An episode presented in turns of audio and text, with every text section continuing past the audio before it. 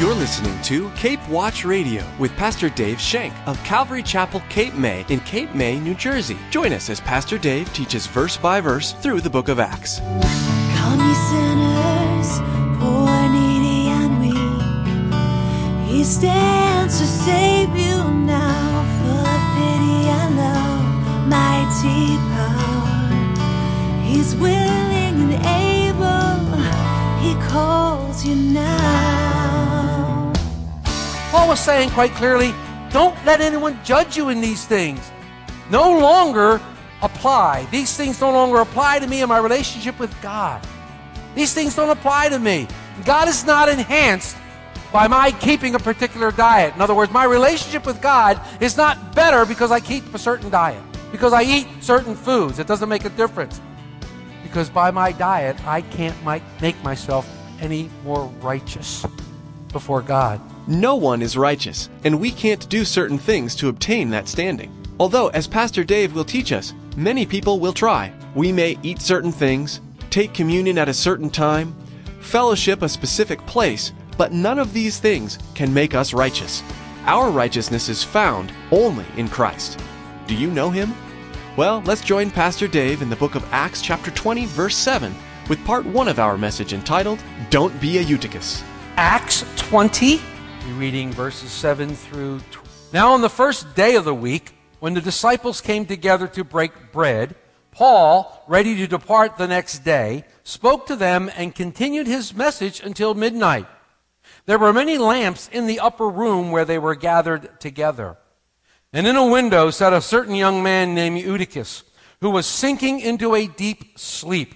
He was overcome by sleep, and as Paul co- continued speaking, he fell down from the third story and was taken up dead. But Paul went down, fell on him, and embracing him said, Do not trouble yourselves, for his life is in him. Now when he had come up and had broken bread and eaten and talked a long while until daybreak, he departed. And they brought the young man in alive, and they were not a little comforted. So, a father and his young son were leaving church one day, and they were shaking hands with the pastor, and the pastor looked and said, Well, young man, how did you like the service today? And the little boy said, Well, I liked it fine, Reverend. I really, really enjoyed it. And my dad, he really liked it too. In fact, he said if it wasn't for your sermons, he'd never get any sleep. I remember. Now, I'm sure there has been a time in your life where you have struggled with falling asleep at an inappropriate time. I'm sure there has been. If not, maybe there will be. Maybe today. It, whether it's in church or somewhere else. Let me tell you of a time. I was a freshman in college, and I had to take a power mechanics small engines class. It was spring semester in Texas, my first year there. And the only time I could take this class was at 3 o'clock to 4.30 in the afternoon. Right? Springtime in Texas, the sun is shining, the flowers are in bloom, and it's getting hot. There is no air conditioning in the building in which we're meeting in. It's a great big laboratory, no air conditioning. And the smell of gasoline reeked in the place. To top it off, the instructor talked in a very low, monotone voice, never moving his mouth, never going up and down, but talked like this all the time. And he liked to turn the, sli- turn the lights out and show slides. Yeah put together everything that happened here the spring weather, the warm temps, the late hour, the smell of gasoline, darkness of the room, the full belly. It was after lunch. It was a setup for sleep. Invariably, I fell asleep more times than not. It was very, very, although I fought the good fight, I fell asleep. And like the guy this morning that we just talked about, I got some of my best sleep during his class. I did pass by the skin of my teeth, but I did pass. Now, Please don't think I'm complaining about people sleeping in church. I am not. I understand, I understand that some people can't help it. I mean, people work hard.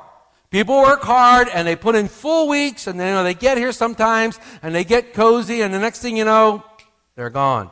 But, but, I, but I'm convinced, I am convinced that some people fall asleep in church because of a physical ailment. Yeah, a physical ailment. You see, I think that they are born with a snooze button attached to their bodies. It's a terrible thing. No, they have a snooze button attached to their body. And when the pastor says, turn in your Bibles, But the nice thing about that is, is that also with the snooze alarm comes a, a snooze button, comes an alarm system. Because when the pastor says, now let's stand, they're up and ready to go.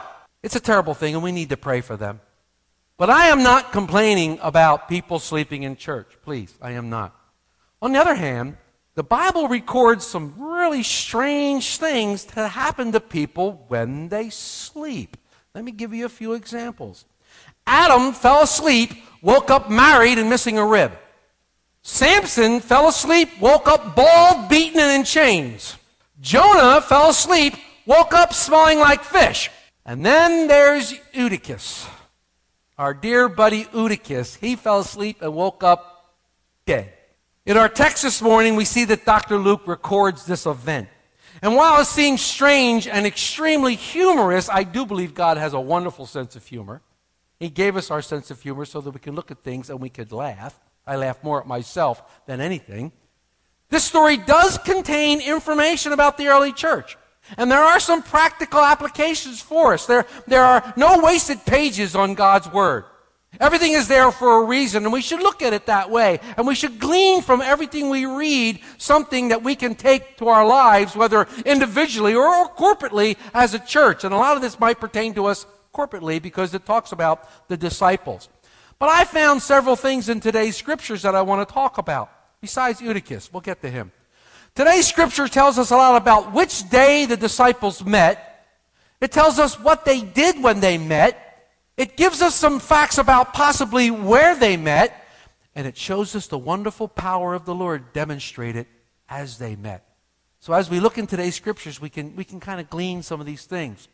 Plus, we'll have a good time with our buddy Eutychus. The Apostle Paul now is gone from Ephesus. He's finally gone from Ephesus and he's gone over to Macedonia. He's traveling with seven companions from the Gentile churches. You can find that in Acts 20, verses 4 and 5. But Luke is also there himself. We saw that last week by the change in the pronouns. So after sailing from Philippi, this whole gang, they arrive in Troas after five days. You can find that in Acts 20, verse 6. Remember, it was in Troas Back in chapter 16, that Paul got the call from the man from Macedonia. Remember the vision? Come help us, the man from Macedonia. They wanted to go to Asia. They wanted to go to Bithynia, but the Holy Spirit wouldn't let them. And Paul gets this vision from the man from Macedonia, which started the entire Macedonian ministry going into Philippi and Derbe and all those places. So Paul now has gone full circle in this mission. So he's in Troas. And by the way, if you're trying to think of where Troas is, it's by very close to the ancient city of Troy. I know that helped you a lot. You might have to ask Siri where it is. Paul meets the disciples before leaving to Jerusalem. He, they know that he's leaving the next day. And I'm sure that they were anxious to hear from him. They wanted to hear from the great apostle. They wanted to listen to him speak. They wanted to glean from him all the information that they could get because they knew that he was departing. I'm sure there was excitement in the room, and I'm sure the room was much more crowded than it usually is on any given day because of the Apostle Paul. Let's begin as we look at verse 7. Now, on the first day of the week, when the disciples came together to break bread, Paul, ready to depart the next day, spoke to them and continued his message until midnight. Paul was a great speaker and he had a lot to tell these guys.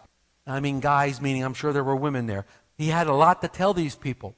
He was leaving them, and he really wanted to inform them and give them a good basis because he knew that he wouldn't be back probably.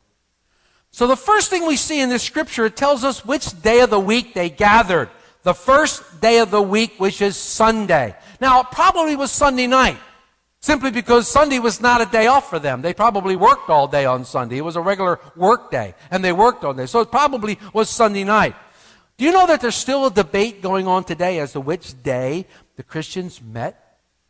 Many, many denominations, not many denominations, but there are some do- denominations that are very dogmatic about the fact that you have to meet on Saturday. And that doesn't fit with a lot of the scriptures that we see, but they're very dogmatic about that. Here we see they are meeting on the first day of the week. People come and they tell you and they'll argue, well, if you meet on Sunday, it means you're worshiping the sun god. Well, if you meet on Saturday, does that mean you're worshiping Saturn? Doesn't fit. Others say it wasn't until Constantine in AD 313 that the Christians met on Sunday. But they forget that history tells us that a hundred years before Constantine, Tertullian, a great early church father, said and argued that Sunday, the first day of the week, was the only day that they were to celebrate communion and the resurrection of Jesus Christ. So these people are meeting on Sunday. They're meeting the first day of the week. But any controversy about this, about which is the proper day to worship, Paul settled. And he settled it in two places. The first place he settled it was Romans 14, verses 1 to 6. You might want to turn there for a second. Romans 14, verses 1 through 6. Actually, we could read down through 13. We probably should.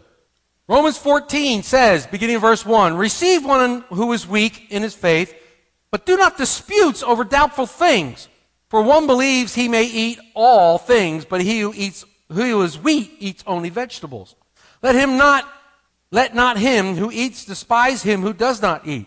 Let not him who does not eat judge him who eats, for God has received him. Who are you to judge another servant? To his own master he stands or falls. Indeed, he will be made to stand, for God is able to make him stand. One person esteems one day above another, another esteems every day alike. Let each be fully convinced in his own mind. He who observes the day observes it to the Lord. And he who does not observe it that day to the Lord does not observe it. He who eats, eats to the Lord, for he gives God thanks. And he who does not eat, to the Lord he does not eat and gives God thanks. If none of us lives to himself and no one dies to him, for none of us lives to himself and no one dies to himself. For if we live, we live to the Lord. And if we die, we die to the Lord. Therefore, whether we live or die, we are the Lord's. For to this end Christ died and rose and lived again, that he might be Lord of both the dead and the living. But why do you judge your brother? Or why do you show contempt for your brother? For we shall all stand before the judgment seat of Christ, for it is written, As I live, says the Lord, every knee shall bow to me, and every tongue shall confess to God. So then each of us shall give an account to himself to God. Therefore, let us not judge one another anymore, but rather resolve this not to put a stumbling block or cause a fall in our brother's way. He puts to bed this thing. He says, hey, whatever you do, you do as under the Lord. And I'm not to hold accountable. I'm, if I'm not doing what you're doing, I'm doing that under the Lord. I can't put upon you that you have to eat this, you have to eat that. I can't put upon you that this is the day that worship or that's the day to worship. Some people in that time were worshiping on different days. Do it unto the Lord. We don't want to stumble anyone. We don't want to make a, make a stumbling block out of these things. But people get dogmatic about this and they, they, get rigid about this. Well, you know that this whole thing came about because of the Judaizers in the early church. This whole thing came about because of the Judaizers. You remember them. They came to Antioch and they said that you had to keep the law of Moses and you had to be circumcised to be saved. So go to Colossians now Remember, General Electric Power Company. Galatians, Ephesians, Philippians, Colossians. Go to Colossians chapter 2. Let's look at verses 8 through 15 in chapter 2. Verses 8 through 15 in chapter 2. Look what Paul says about these things, and he equates them to the coming of Christ because he says they're nothing but foreshadows. Beginning in verse 8 Beware lest anyone cheat you through philosophy and empty deceit according to the tradition of men, according to the basic principles of the world, and not according to Christ. For in him, Christ, dwells all the fullness of the Godhead bodily. And you are complete in him, who is the head of all principality and power. In him you are also circumcised with the circumcision made without hands, by putting off of the body of the sins of the flesh, by the circumcision of Christ, buried with him in baptism, in which you were also raised with him through faith in the working of God, who raised him from the dead. And you being dead in your trespasses, and on the uncircumcision of your flesh, he has made alive together with him having forgiven you all trespasses, having wiped out the handwriting of the requirements that was against us, which was contrary to us. And he has taken it out of the way, having nailed it to the cross. Having disarmed principalities and powers, he made a public spectacle of them, triumphing over them. Let no one judge you in food or drink, or regarding a festival, or a new moon, or Sabbath, which are a shadow of things to come, but the substance is Christ. The substance is of Christ. All these things he's talking about were under the law. They, they, you know, they couldn't eat certain things. You know the law, the Levitical law. They couldn't eat certain kinds of meats. They had a special way. They, they had to have certain holy days that they observed. They had Sabbaths. They had new moons. They had regular Sabbaths. Paul was saying quite clearly, don't let anyone judge you in these things. No longer apply. These things no longer apply to me in my relationship with God. These things don't apply to me. God is not enhanced by my keeping a particular diet. In other words, my relationship with God is not better because I keep a certain diet, because I eat certain foods. It doesn't make a difference. Because by my diet, I can't make myself any more righteous before God. It's Eutychus calling. He says, Oh, people say, to me, people say, Oh, you eat pork. Oh, shame on you. I would never eat pork. Well, good for you. Don't eat pork. Wonderful. Don't eat pork. And if you're coming to my house, I won't serve pork because I don't want to stumble you. That's fine. But don't hold me responsible for it. Don't be dogmatic and say, oh, well, you're not a Christian because you're eating pork. Well, what do you want me to do with this hot dog? Thank you. It's my girl, Monica. Yes. No, no, you won't. As though those kind of things make you more righteous.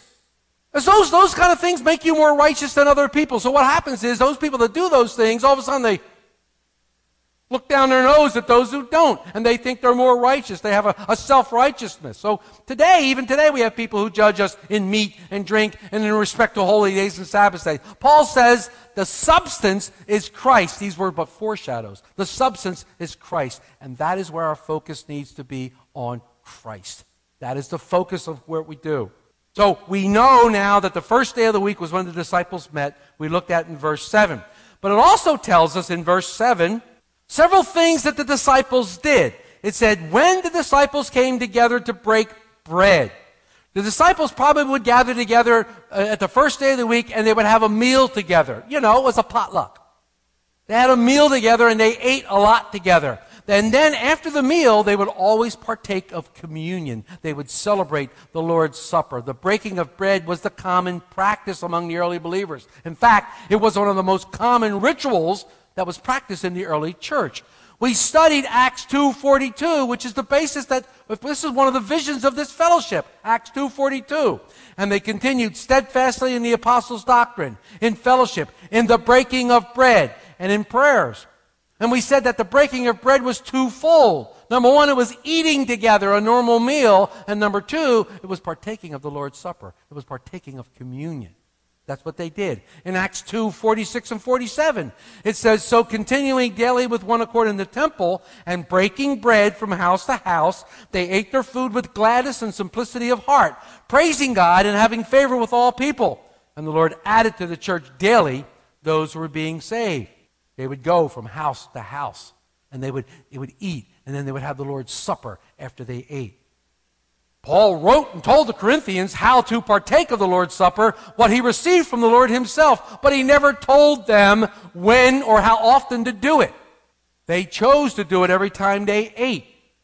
We just celebrated communion last week as we do the first Sunday of every month. We choose that. I know churches that celebrate it on the first Wednesday of every month at their midweek studies. Some churches celebrate it every Sunday they meet. That, you know, again, we're not told when to do it. We're not even told how often, we're just told to do it. We're told to celebrate it. And we do as often as we can. He said, As often as you do this, Jesus said, Remember me as often as you do this. So we know that they broke bread. So they broke bread together. And secondly, they heard a message. Well, this is, this is very, very similar to Acts 2.42. They heard the apostles' doctrine. They heard a message. They heard the word of God. It said, Paul, ready to depart the next day, spoke to them and continued his message until midnight. Paul's main message was the Word of God, which was always declared at these meetings. They always declared the Word of God at these meetings. The Word of God, as I said, was the apostles' doctrine. These sessions probably included a reading of the Old Testament. Paul told Timothy in 1 Timothy 4:13, "Till I come, give attention to reading, to exhortation, and to doctrine." Remember, the only Bible they had at this time was the Old Testament. So I'm sure they read Old Testament scripture. I'm sure they read that. They might even talked about it. We also know from Colossians 4:16 that they would read letters from the other apostles and they would pass them around from church to church and they would read these letters. In Colossians 4:16 Paul writes, "Now when this epistle, the one he was writing to the Colossian, is read among you, see that it is read also in the church of La- the Laodiceans, and you likewise read the epistle from Laodicea." So they would trade these letters back and forth that were written by the various apostles, and they would read them at these meetings. So we see that this is what they were doing. So they met together on the first day of the week, they ate together, they shared communion together, and they listened to a message based on the Word of God, the Old Testament. Warren Wiersbe writes this The Word of God is, is important to the people of God, and the preaching and teaching of the Word must be emphasized. Church meets for edification as well as celebration, and edification comes from the Word of God. That's why we base what we do on the Word of God. It's our, it's our, it, it's our life book. It, it, it, it's a gift that has been given to us by God that has been kept precious all these years, and we can glean from it the way we're to live our Christian life and how we can get closer to God. That's why we place such great emphasis on the Word of God here at Calvary Chapel. That's why we go line by line, verse upon verse, because coming up, Paul's going to tell the Ephesian elders, I have not failed to, sh- to declare to you the entire counsel of God. That's going through the entire book. Line by line, verse upon verse, the entire counsel of God. Now, I can't stand before you as your pastor and said, I've declared to you the entire counsel of God, because I haven't. We haven't been through the entire counsel of God. But we will. Lord tarries. So, the scripture tells us where they met, or that they met on Sunday. The scripture tells us where what they did when they met, and it also tells us something about where they met. It tells us something. Look at verse 8. There were many lamps in the upper room where they were gathered. Now, usually the disciples met in a secluded place where nobody could find them because they were afraid of persecution.